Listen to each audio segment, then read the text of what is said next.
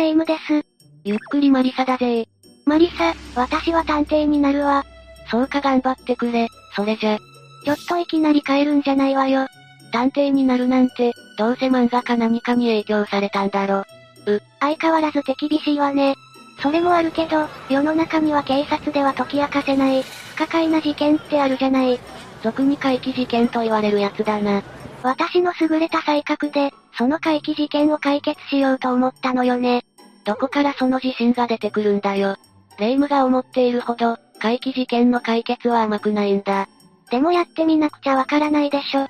仕方がない、レイムの目を覚ますためにも今回は、恐ろしく不可解な不気味な怪奇事件の総集編をランキング形式で紹介するぜ。第15位は、熊本県の怪事件、だ。この事故は高田みんな公園広場に隣接する緑川で発生した水難事故になる。川の事故って相変わらず多いのよね。だから言い方は悪いけど、水難事故ってそんなに珍しくないんだけど、おいおい、今回は怪奇事件の総集編だぜ。当然普通の水難事故なわけがないだろ。そうだったわ、怪奇事件だったわね。事故内容は2020年5月31日熊本県上益城郡にある高田みんなの広場公園で、中学生の男子が川で溺れ命を落としたんだ。当日その公園ではチアリーディングの練習が行われており、その練習に参加していた少女の父親とその兄が駐車場で車内から練習の様子を見ていた。しかし練習を見ている最中、父親がふと気づくと車の中にいた兄の姿が見えなくなっていたんだ。でもお兄さんって中学生なんでしょ？コンビニにでも行ったんじゃないの？父親もしばらくは車の中で待っていたんだが、息子が帰ってくる気配はなかった。そこで父親は辺りを探し始めるんだが見つからず、正午過ぎに、息子がいなくなった、川に落ちたのかもしれない、と警察と消防に通報したんだ。その後警察が公園に到着し捜索を開始。そして捜査開始から3時間後に、川の底で帰らぬ人となった兄が発見されたんだぜ。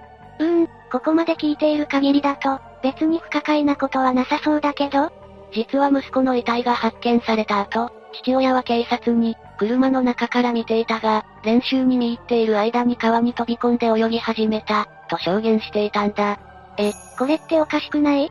確か父親は辺りを探してから、川で溺れたかもしれない、って警察に通報したのよね。それなのになんで遺体発見後は、川に飛び込んで泳ぎ始めた、って証言をしているのよ。さすがはレイム、これぐらいのことは気づいたようだな。私を誰だと思っているのよ。白霊の巫女なんだから。まあ白霊の巫女は関係ないと思うが、でもそんな証言をしたら警察もおかしいと思うんじゃないの？実の息子が命を失ったことから、気が動転していたと警察も考えたのだろう。まあ確かに目の前で自分の息子が亡くなっているわけだし、証言が一致しないのも仕方ないかもしれないかも。ただ父親の証言は気が動転していたとしてもおかしすぎる点があった。それは息子が溺れた川の立地が駐車場の反対側に存在していたんだ。そのため、駐車場からかなりの距離があり、とてもじゃないが車内から息子が飛び込んで泳ぎ始める姿など目視できるはずがなかったんだぜ。これはさすがに無理があるわね。さらに息子が見つかった公園に隣接している緑川は、かなりの大きさでとても水遊びをするような川じゃなかった。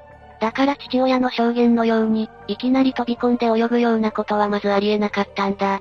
マリサ、こんなことを言うのもなんだけど、これって父親が事故に見せかけて、息子の命を奪ったんじゃないの？おそらくその可能性もあるだろう。しかしこの事件に関しては、その後どうなったか一切不明なんだ。でも2020年の事故なら、まだ捜査が続いているのよね。もちろんこの先、事件について詳しい詳細がわかるかもしれない。ただ現時点では不可解な事件と言わざるを得ないんだぜ。どちらにしても一刻も早く真相を解明してほしいわ。第14位は、顔の肉がそぎ取られた男、だ。なんか急にホラーっぽくなったわね。これは2015年に東京都福生市で起きた事件になる。マンションの一室で、父が頭から袋をかぶって血を流して倒れている、と警察に一本の通報が入った。そして警察が駆けつけ袋の中を見ると、皮膚や鼻が削ぎ落とされた顔が現れたんだぜ。本当にホラーになってるじゃない。さすがにこの状態だと。ああ、残念ながら生存はしていなかった。この男性は38歳の土だという人物で、通報したのは28歳の男性だったんだ。あれ、さっき父って言ってなかったかしら？ああ、この男性は土田さんと養子縁組の関係で、同じ家に住んでいた。養子縁組にしても年齢差がなさすぎじゃない？実は土田さんは性同一障害を抱えていて、戸籍を男性に変えていたんだ。一方の男性も体は男だが心は女性という状況で、戸籍上では男性のままになっていたんだな。え、それって親子じゃなくて二人は恋人同士だったんじゃ。その通りだぜ。ただ戸籍上は同性婚になるため、代わりに養子縁組を組んでいたんだ。これは私の知らない世界だわ。実は結婚できない代わりに養子縁組を組む同性カップルは、意外と多くいるんだぜ。それで土田さんとその男性の関係はどうだったの？二人は事件の2年前から付き合っていて、周囲にもお互いを紹介し仲も良かったそうだ。だけど、事件間際には土田さんが男性に暴力を振るって、警察沙汰になっていたらしい。それならこの事件は、二人のトラブルが原因だと思うんだけど、そもそも通報したのが一緒に住んでいた男性なんでしょ。事件当時この男性はどこにいたのよ事件当時、男性も家にいたそうだ。まだ亡くなる前の土田さんと少し会話をしてから、それぞれ別室で眠ったとされている。どう考えてもこの男性が事件に関係してるわよ。それなら顔が削ぎ落とされているわけだから、凶器や肉片があるはずだろしかしどれだけ探しても見つけることができなかったんだ。確かにそれは変だわ。しかしこの事件は捜査が進む中で驚くべき事実が明るみとなる。詳しい解剖の結果、土田さんは大量の睡眠薬を飲んでいたことが分かったんだ。そして自分で袋をかぶって布団に入り、そのまま深い眠りについたんだぜ。それって自ら命を絶ったということじゃない。そうなるな。でもそれなら顔の状態はどういうことなの？自分で自分の顔を削ぐなんて無理じゃない？実は、土田さんは犬を3匹飼っていたそうなんだ。わざとなのか、心に余裕がなかったのか、犬は数日食事を与えられておらず非常に飢えた状態になっていた。ま、待って、このタイミングで犬の話をしたってことは、そうなんだ、消えた土田さんの顔は犬たちが食べたのではないかとされているんだぜ。そんなことがあり得るの？っていうか犬が食いちぎったのなら、削ぎ落とされた状態にはならないでしょ。実は削ぎ落とされたというのは、あくまで警察の見解だったんだ。そもそも最初に行われた司法解剖で睡眠薬のことも指摘されておらず、顔は何者かによってナイフで削ぎ落とされたと判断していた。それが最終的に、土田さんは自ら命を絶ち、顔は犬に食いちぎられたとしたんだ。つまり最初の解剖が間違っていたのね。実際に警察が犬を調べてみたところ、犬の鼻には土田さんの血痕が付着していたんだぜ。でもどうして最初の解剖では、人による犯行だと判断したのかしら？おそらくだがまさか犬が人の顔を食べるなんて思わなかっただろうし、疑惑がかかりやすい男性がいたことで人の手によるものと思い込んだんだろう。警察の解剖というプロでも、間違うことがあるのね。まあプロといえども人間だからな。どうしてもミスや間違いは発生してしまうんだぜ。でもこの事件は無事に原因が判明してよかったわ。第13位は、三重、高3女子食卓丸人事件、だ。この事件は2015年9月に三重県伊勢市で起きた事件になる。食卓丸人って確か人に頼んで自分の命を奪ってもらうやつよね。お、霊夢は意味を知っているのか？だって京都であった ALS 患者の事件は有名すぎるもの。それじゃこの事件はすでにネタがバレてしまったんだぜ。あらごめんなさい。私があまりにも白色すぎたせいね。マリサならもう少し難解な事件を紹介してくれると思ったんだけど。なんで上から目線なんだよ。一応事件を説明すると、部屋の中で女性が命を失っていると119番通報が入るんだ。通報を受けた救急が駆けつけると、そこには胸を刺された女性が横たわっていた。そしてすぐそばには、凶器とみられる包丁が落ちていたんだ。凶器が見つかったのなら、犯人もすぐに捕まったんじゃないの？ああ、犯人はその場にいた男子高校生だった。二人は同級生でおそらくは恋愛関係だったと思われる。そして男子高校生は、その場で女性を刺したことを素直に認めたんだ。これってもしかして、交際関係のトラブルか何かだったのかしら？まあ普通はそう思うよな。しかしこの男子生徒は動機について、彼女に頼まれてやった、と答えるんだぜ。確かに話だけ聞くと食卓殺人になるかもしれないけど、二人とも高校生なんでしょ？どうして女子高生は男子高校生にそんなことを頼んだの？実は女子高校生には自傷癖があったんだ。そして男性も精神的に不安定だったのか。自分がやれば、彼女は救われる、と考えて行動してしまったんだぜ。なんでそうなっちゃうのよ。もっとこう、あるでしょ、できることが。普通の感覚で言えば、そうだよな。だけどもう、少年も、普通、ではなくなっていたんだろう。そもそも、頼まれてやった、っていうのは本当なのかしら？正直そこはわからないな。一応は抵抗した後などは見られなかったようだが、ただ本当に頼まれて行動したのか、少年の思いが暴走したのかは謎のままなんだぜ。確かに女子高生はすでにこの世にはいないもの。この男子高校生しか真実は知らないということね。どちらにしても人の命を奪ってしまったことは事実だ。この男子高校生はこの後もずっと罪を背負うことになるんだな。なんか少しやるせない感じがするわ。第12位は、ながらスマホ事故、だ。出た、ながらスマホ。本当にこの行為は迷惑なのよ。ちょっとは周りのことを考えてほしいわ。こないだスマホの画面を必死に見ながら、ゲームをしているレイムを見たんだが、う、そんなこともあったかしら。それでこの事故はどんな事故だったの？逃げたな。この事故は2021年8月に発生した電車との接触事故になる。東武東上線、東武練馬駅、そばの踏切で、近くに住む31歳の女性が電車にはねられて命を失ったんだ。電車にはねられたということは、踏切内に侵入したということよね。まさか誰かに押されたりしたのかしら？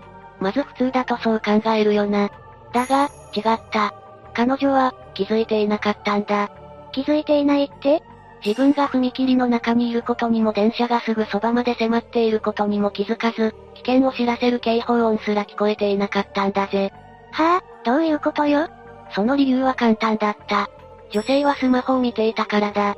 彼女はスマホを見ながら歩いていたため、踏切内に侵入したことに気づいていなかったんだぜ。そんなことあり得るの？警報音も鳴ってたのよね？手元に集中しすぎて、自分のことだと認識できなかったんだろう。さすがに踏切内に侵入してしまうのはヤバすぎるでしょ。まあちょっと、信じがたい話ではあるよな。これって周りに人はいなかったの？誰か止めたり、ああ、警報音でもダメなら、気づかないわね。利用者の多い踏切だったらしく、当然他にも人はいた。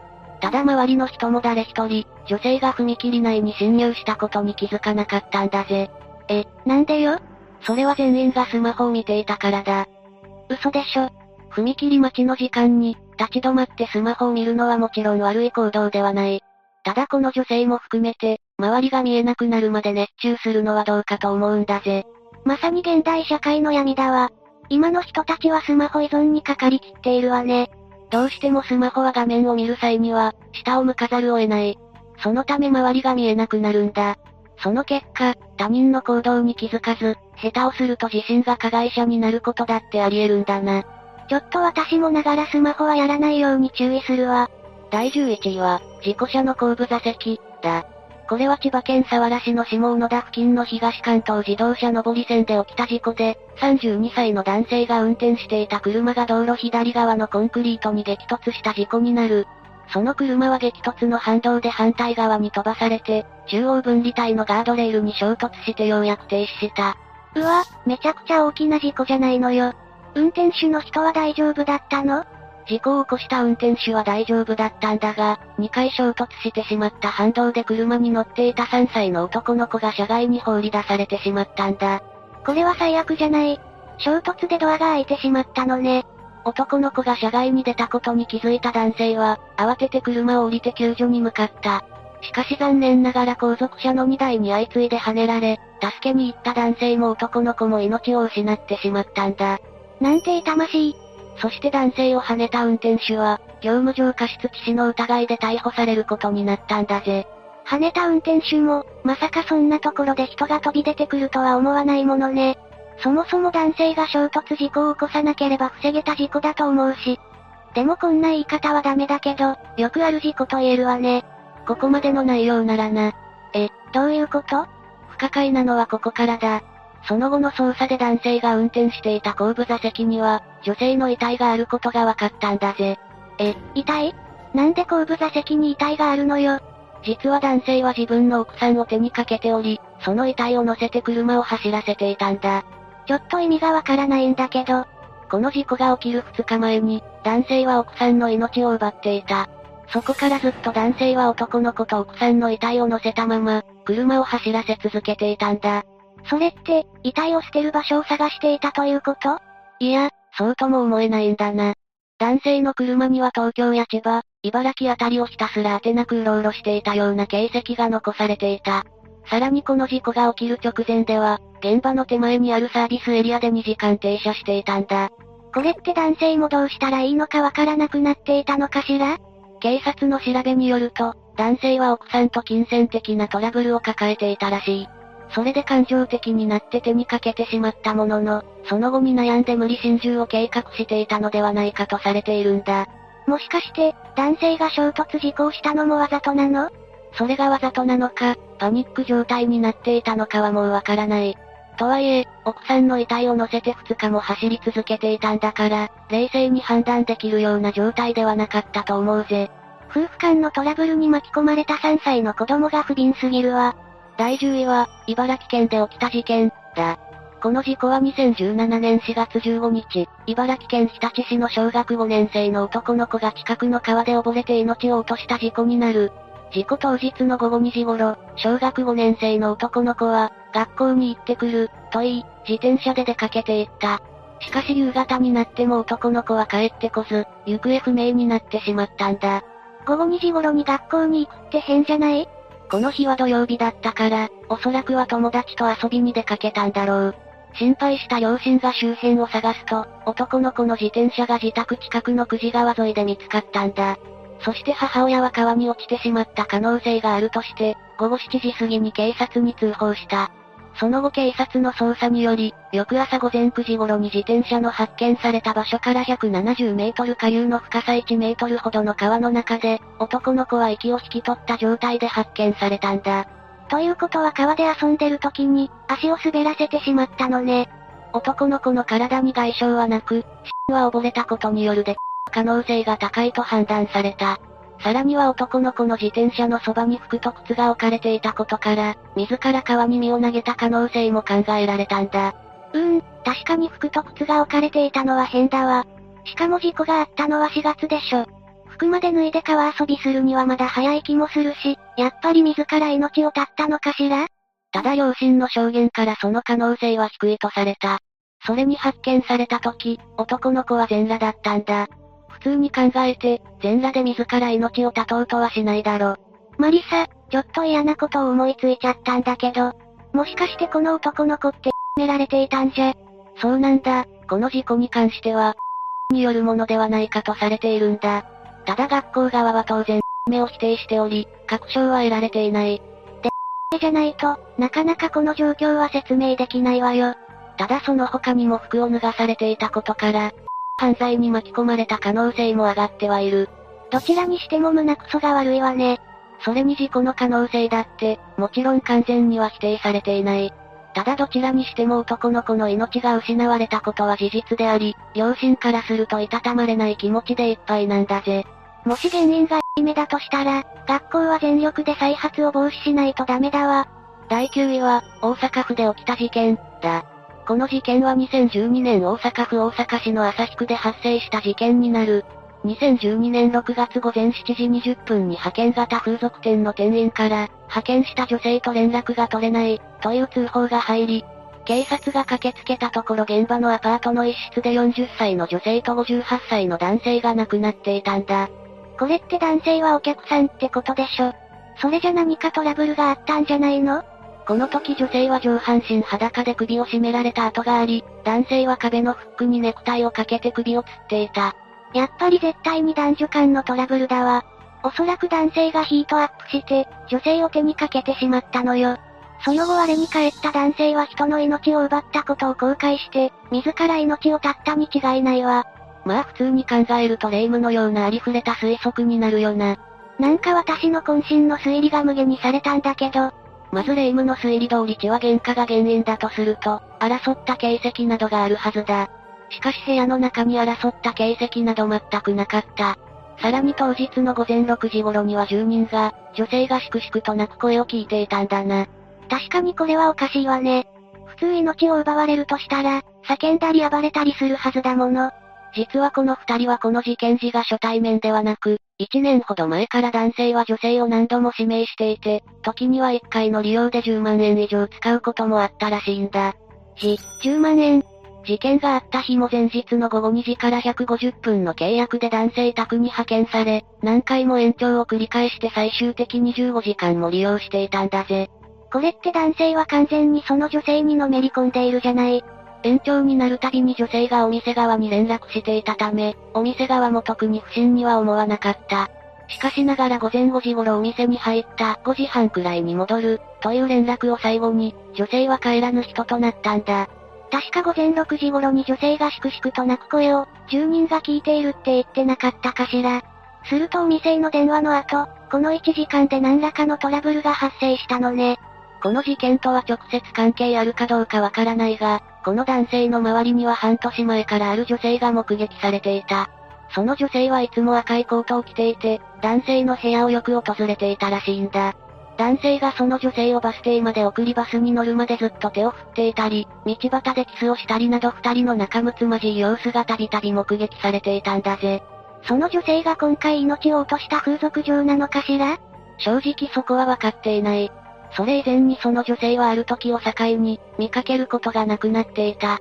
それまでは普通にアパートの住人に挨拶を交わすなど印象が良かった男性なんだが、女性がいなくなってから挨拶されても返さないようになっていたんだ。そういった状況で今回の事件が発生したんだぜ。やっぱり命を落とした風俗嬢と、その女性は同一人物だった気がするわ。この事件に関しては当事者しか知らないことが多すぎて、現状動機など全てが謎に包まれている。ただ男女間の恋愛のもつれが原因だとすれば、やはりいたたまれない事件と言えるんだぜ。二人には安らかに眠ってほしいわね。第8位は、謎の遺骨、サンドスキー場、だ。サンドスキー場？そんな言葉聞いたことないわね。確かにサンドスキーはまだ世間一般には浸透していない言葉だな。これはその名の通り、雪山ではなく砂山でスキーを行うアクティビティのことだ。事件のあった下田市当時地区は、強風で吹き寄せられた砂が積み上がって大きな砂山を形成していた。砂山の斜面の角度は30度、幅は100メートル、長さは45メートルほどあり、この斜面をスキーとかボードで滑って遊ぶのがサンドスキーなんだぜ。聞いている限りだとなんか楽しそうじゃない？そんなサンドスキー場で今回の事件は発生した。それは2020年10月19日のことで、ここに遊びに来ていた客が砂の中から白骨を見つけたんだ。え、白骨って、人間のよね？ああ、もちろん人間の白骨だぜ。警察の調べによると、見つかった白骨は約3分の1ぐらいの量らしく、亡くなってから1年ほど経過し、年齢は10から13歳ぐらいとされている。10から13歳ってまだ子供じゃないのよ。でも子供の白骨遺体なら、すぐに身元がわかるんじゃないの？それが今回見つかった子供の白骨なんだが、他県を含め特徴が一致する子は誰もいなかった。え、どういうこと？普通に考えたら子供がいなくなった時点で、捜索願いが出されているはずじゃない？つまり今回発見された白骨遺体は、捜索願いが出されていた子供ではなかったということだ。発見後もこの白骨は下田市の斎場に保管され、その後も身元の捜査が続いたが現在でも誰の骨なのか一切何もわかっていない。確かにこれは不思議だわ。そもそもこんな人が集まるレジャースポットに、遺体を隠すのもありえない話だし。お、さすがはレイム、いいところに気がついたな。この場所はサンドスキー場としてかなり有名なスポットだった。さらに夜釣りスポットとしても人気で、昼夜問わず人の目がある場所なんだ。そのため遺体を遺棄する場所としては、ちょっと考えられない場所になるんだな。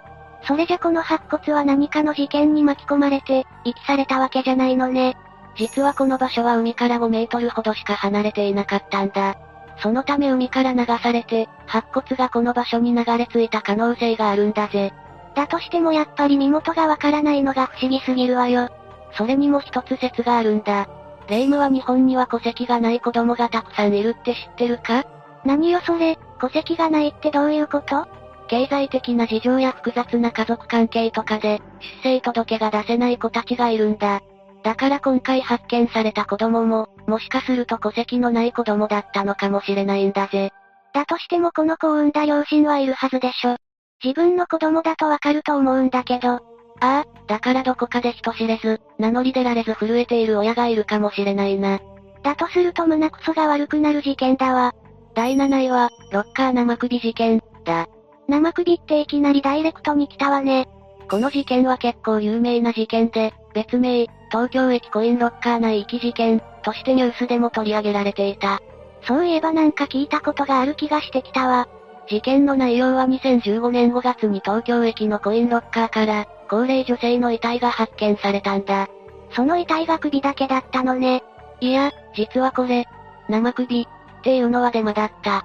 最初の方はそういう風に騒がれてたんだが、ツイッター発のご情報でちゃんと体はついてたんだ。ただ小さなカバンに折りたたまれた姿でな。うわぁ、さすがに7位ともなるとなかなかヘビーな内容になってきたわ。でもこの事件って東京駅のロッカーで発生したのよね。さすがに東京駅ともなれば人通りも多いし、防犯カメラもいっぱいあるからすぐに犯人が見つかったんじゃないの？普通に考えればすぐに犯人が見つかりそうなこの事件。残念ながら現在でも未解決事件のままなんだぜ。え、どうしてよ。防犯カメラを見たらすぐにわかるでしょ。それが防犯カメラの映像は使えなかったんだ。なぜなら遺体が発見されたのは遺棄されてから1ヶ月後のことで、それらの映像はことごとく上書きされてたんだぜ。確かに防犯カメラって1ヶ月ぐらいで上書きされるわね。そのため犯人は愚か、被害者女性の身元すらわかっていない。確かに1ヶ月もロッカー内に放置されていたら、遺体はかなり損傷していると思うけど、普通に女性の家族から捜索願いとか出てなかったのかしら？それにこの事件って、ニュースとかでも大々的に取り上げられていたんでしょ。さすがに何かしらの反応があると思うんだけど、それが全く何の情報も上がってこなかったんだ。このことからこの事件の犯人は、女性の家族ではないかとされているんだぜ。うわぁ、こんなこと言いたくないけど、それなら辻褄が合うわね。ただこれはあくまで推測での話だ。もちろん、身寄りのない一人暮らしだった可能性もあるからな。それにわざわざ東京駅のロッカーに遺体を遺棄するのが、よくわからないんだ。確かに東京駅まで遺体を運ぶのはリスクが高すぎるわ。日本では遺体遺棄事件の時効は3年とされている。そのためこの事件はすでに時効を迎えており、すべてが謎のままになっているんだ。それじゃ事件が解決する見込みはないの？もちろん殺人事件としての捜査は続けられている。ただ証拠があまりにもないため、捜査は難航していると言わざるを得ないんだぜ。せめて、女性の身元だけでも解明してほしいわね。第6位は、東京都足立区で起きたマンホールに落ちた事件、だ。名前からしてマンホールでの落下事件かしら？いや、マンホールは比喩で、この事件は少し変わった事件になる。これは2018年に東京都足立区にある木造2階建てのアパートで起きた事件で、このアパートに住む50代の女性がとある事故で命を落とした。しかも女性は自宅の敷地スペースの庭の部分に掘られた穴に、逆さまから刺さるような形で見つかったんだ。逆さまに刺さるって？直径40センチぐらい、深さ1メートルぐらいの穴に頭から落ちた状態で亡くなっており、穴から両足がはみ出るような形になっていたんだ。スケキヨ状態じゃない。これはきっとたたりに違いないわ。絶対に言うと思ったぜ。なんか対応が冷たすぎるんだけど、発見された女性なんだが、衣類などの乱れもなく命を落としてからここに運ばれたのではなく、ここで命を落としたと見られているんだ。さらに警察によると女性は命を落としてから1から2ヶ月経過していて、穴の中には女性の他に数匹の猫の遺体も見つかったんだぜ。猫の遺体？あ、わかったわ。もしかするとこの女性は猫を埋葬しようとして、穴を掘っていたんじゃないそこで足を滑らせて穴に落ちて、そのまま命を失ってしまったのよ。警察も今の霊夢と同じように事故として結論付けていた。実際に穴の近くにはスコップも落ちていたことから、この事件は事故として捜査は打ち切られているんだ。確かに穴に逆さまに刺さっていたのは衝撃だけど、事件としてはそこまで不思議ではないわね。いや、この事件は簡単に事故として終わらすのには、辻褄が合わないことがあった。それが女性が落ちた穴なんだ。先ほども穴のサイズを説明したと思うが、50代の女性がこのサイズの穴をスコップで掘ることができると思うか？確かに直径40センチの深さ1メートルって変なサイズだわ。それこそスコップじゃなくてドリルとかで掘削するレベルじゃない。そうなんだ。そのため女性ではなく別の人物が穴を掘った可能性が残されているんだ。それじゃこの女性は誰かに命を奪われたということ？それに穴に逆さまで落ちた状態で、1ヶ月以上も発見されなかったことも不思議だと思わないか？普通ならすごい悪臭が漂って発見されるはずだわ。もちろん時期が1月から2月と寒い時だった点と、もともと猫を多頭飼いしていたことから猫の匂いで気づかなかったのかもしれない。それらを踏まえても、単なる事故として片付けるのはどうかと思うんだぜ。そもそも頭から穴に落下した原因も、足を滑らせたというのは無理がある気がしてきたわね。もしかするとこの事件には、大きな謎が隠されているのかもしれないわ。第5位は千葉県で起きた事件だ。この事件は2014年5月6日千葉県御宿町の不動産会社の玄関前に、人の頭蓋骨が入った段ボール箱が置かれていた事件になる。頭蓋骨ってやばいじゃない。近所の住人が通りかかった際に、この不動産会社の店長に、会社の前に不審な段ボールがある、一緒に中を見てくれないか、と声をかけたんだ。そして店長が中を確認したところ、衣装ケースが入っておりその中に綺麗な状態の頭蓋骨が入っていたんだぜ。段ボールを開けた店長はさぞかし驚いたでしょうね。しかも段ボールはもう一つあったんだ。もはや嫌な予感しかないんだけど。店長はすぐに警察に通報し、駆けつけた警察官が段ボールを開けるとそこには同じ衣装ケースが入っていた。そして衣装ケースの中には腕や足などの骨が入っており、先ほどの頭蓋骨と合わせると1体分の人骨になったんだぜ。うわぁ、最悪じゃない。そもそもなんで人骨が会社に送られてきたのよ？それにこの人骨って一体誰なの？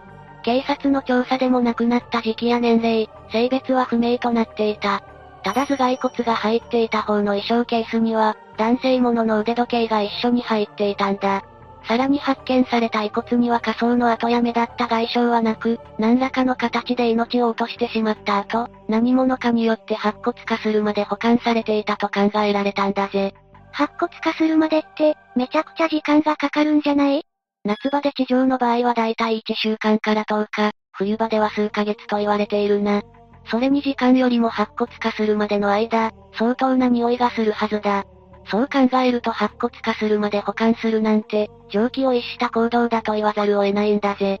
するとやっぱり怨恨とかによる事件の可能性が高いのかしら？そもそも会社の前に置いたということは、その会社に関係する人物なんじゃ。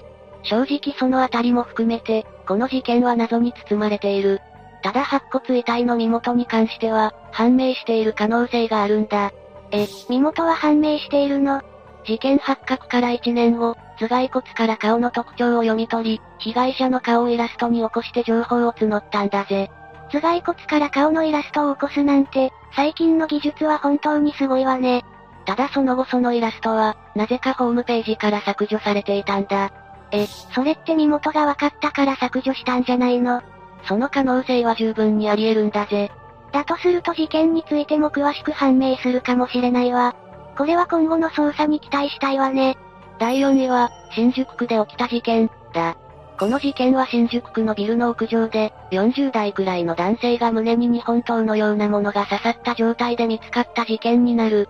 日本刀ってまたとんでもない凶器じゃない。屋上で男性が仰向けに倒れている、という通報が入り警察が確認したところ、男性の体には複数の切り傷や刺し傷があり左胸には日本刀のようなものが刺さっていたんだ。場所って新宿なのよね。凶器が日本刀ということは、ヤクザや半グレの構想か何かじゃないの？なんで日本刀からヤクザの構想になるんだよ。だって某ゲームでは日本刀を使うヤクザがいたから。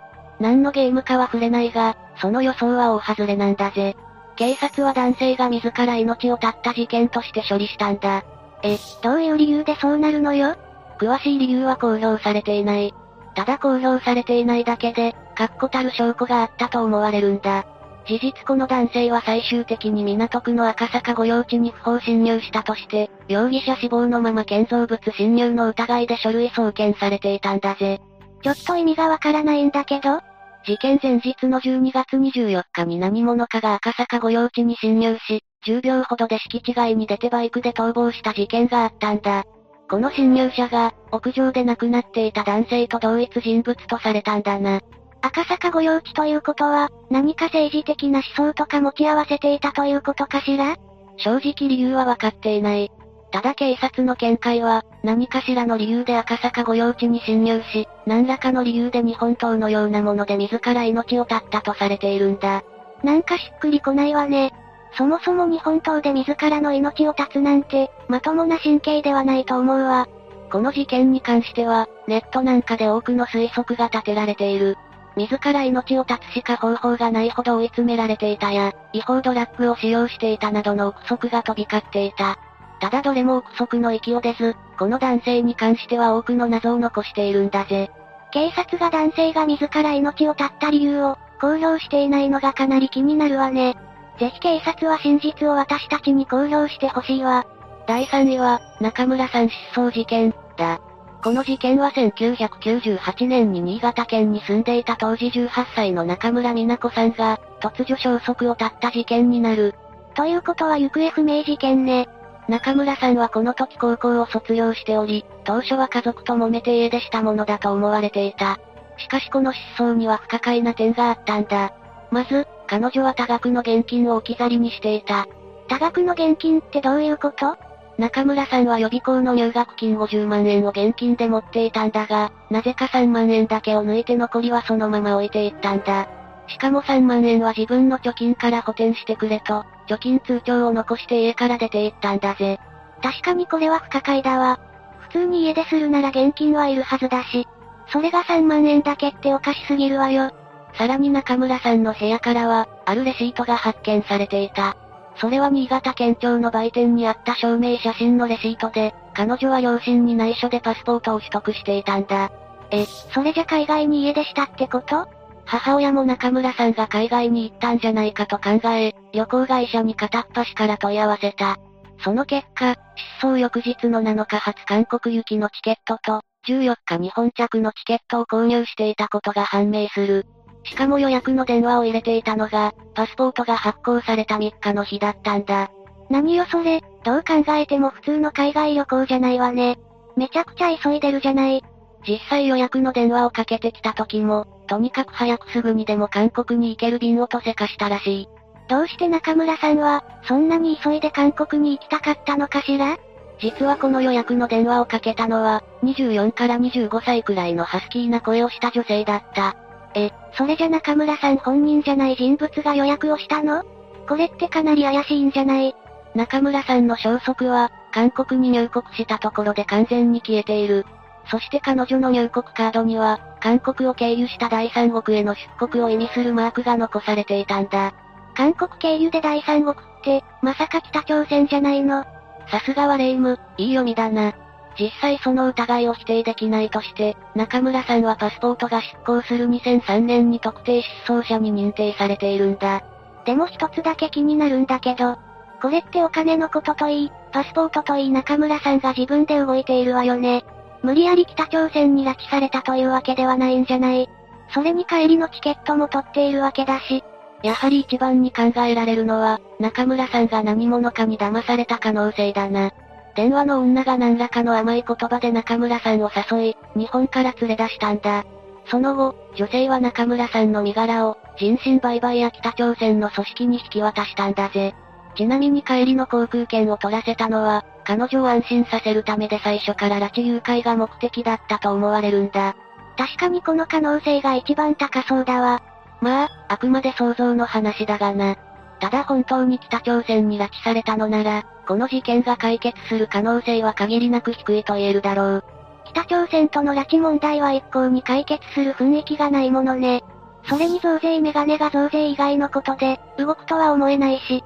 さりげなく増税メガネをディスるんじゃないぜ。ただ拉致されたとしても、命さえあれば何とでもなる。中村さんがどこかで幸せな生活をしていることを、願わずにはいられないんだぜ。第2位は、海藻、海藻事件、だ。この事件は知っているわよ。確か検索してはいけない言葉の一つとして有名だもの。するとレイムはこの言葉を検索したのか？白霊の巫女たるもの危うきには近寄らずよ。興味はあったけど、仕方なく検索はしないでおいたわ。ただ単に怖かっただけだろ。何か言ったかしら？いやなんでもないんだぜ。この事件は1991年三重県の四日市で、当時小学2年生だったゆきちゃんという女の子が失踪した事件になる。ゆきちゃんは1時間の間に、温かい飲みかけのココアを置き去りに姿を消しているんだ。それって明らかに誰かに連れ去られたんじゃないの？そのあたりは分かっていない。この事件は当時三重省に女児失踪事件として大々的に報じられたが、現在でも未解決のままなんだな。でもここまでの話なら、よくある誘拐事件にしか思えないけど、どうして検索してはいけない言葉になっているのかしら？実は事件発生から3年後、彼女の父親に奇妙な文章が届いたんだ。それが検索してはいけないとされている、有名な、海藻の怪文書なんだぜ。ちょっと聞くのが怖くなってきたわね。怪文書は全部で3枚あり一番有名なのは1番目の文章になる。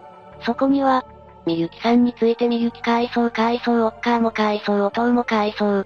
こんなことをしたのは富田のまたわれと思います、と書かれていたんだ。何よこれ、不気味すぎるんだけど。いきなりこんな手紙が送られてきたら普通の状態でもびっくりするわよ。それを、失踪事件のあった家のご家族宛てになんて。ちなみに残りの2枚も同じような感じだった。でもこれって日本人が書いたものなのかしら？かわいそう、じゃなくて、かわいそうなのが気になるし。何より名前がゆきちゃんじゃなくて、みゆきちゃんになってるじゃない。ついでに言うと、宛先である父親の漢字も間違っていたんだ。警察はこの怪文書の発送先を調べるんだが、突き止めることができなかった。結局はこの怪文書が事件に関わるものなのか、ただのいたずらなのか現在でも判明していないんだぜ。もし愉快犯によるいたずらだとしたら、これは絶対に許せないわね。第1位は、床下から出てきた遺骨、だ。これは50代の夫婦が2018年に、自宅をリフォームしようとして床下を掘り起こしたところ遺体が出てきた事件になる。なんか麻痺してきたのか、床下から遺体が出てきたぐらいじゃあんまり驚かなくなってきたわ。確かに遺体が出てきただけならそうだろう。ただ警察がこの遺体を DNA 鑑定した結果、とんでもない事実が発覚したんだ。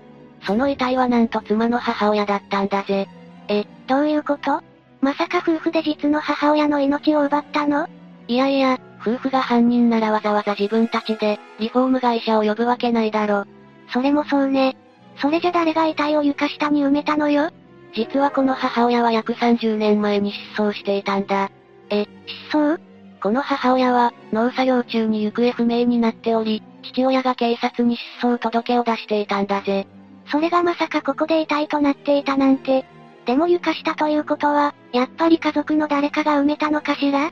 いや、床下とは言っても建物の構造上、家の中に入り込まなくても外から床下に潜り込ませることは可能だった。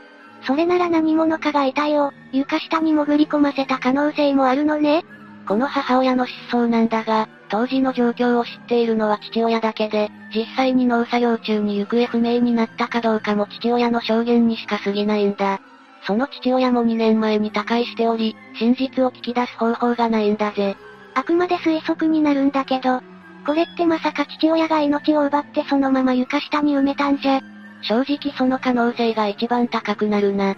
ただ、この辺りは一帯に森があって、他にも遺体を隠せそうな場所はたくさんあるんだ。それなのにわざわざ家に隠すか？っていう疑問は残るんだぜ。確かに森の方が発見されにくそうだわ。その一方で、この家の所有者は父親で、それまでは家族が住んだりリフォームするのは禁止と言われていたんだ。だけど父親が亡くなったことで、娘夫婦がこの家に住むことになり今回の事件が発覚したんだぜ。そう考えるとやっぱり父親の犯行の可能性が高いじゃない。ここからは完全に推察になるんだが、父親は母親を隠していたんじゃなくて守っていたのかもしれないんだ。え、守るってどういうこと？母親が亡くなった経緯は事故によるものなのか、父親の犯行なのかわからない。ただ父親はどちらにしても、自分が存命の間は自分だけが管理できる場所に置いておきたかったのかもしれないんだぜ。何のために？それが愛なのかもしれないな。なんか最後は綺麗にまとめてきたわね。確かに二人ともすでにこの世にいないのだから、過去のことを掘り返すのは野暮かもしれないわ。というわけで、あまりにも恐ろしく不可解な不気味な怪奇事件を15個のランキング形式で紹介したが、レイムはどうだった？今回の話を聞いて、ますます探偵になりたくなってきたわ。まさか逆効果だったか。というわけで早速今日から一緒に活動を開始するわよ。おい、一緒にってなんだよ。もちろんマリサも一緒にやるに決まってるじゃない。二人で頑張って難事件を解決しましょうね。なんで毎回私を巻き込むんだ。本気で勘弁してほしいんだぜというわけで今回の解説はここまでだ。他にも、不気味な怪奇事件を知っている方はコメントで教えてほしいぜ。最後までご視聴ありがとうございました。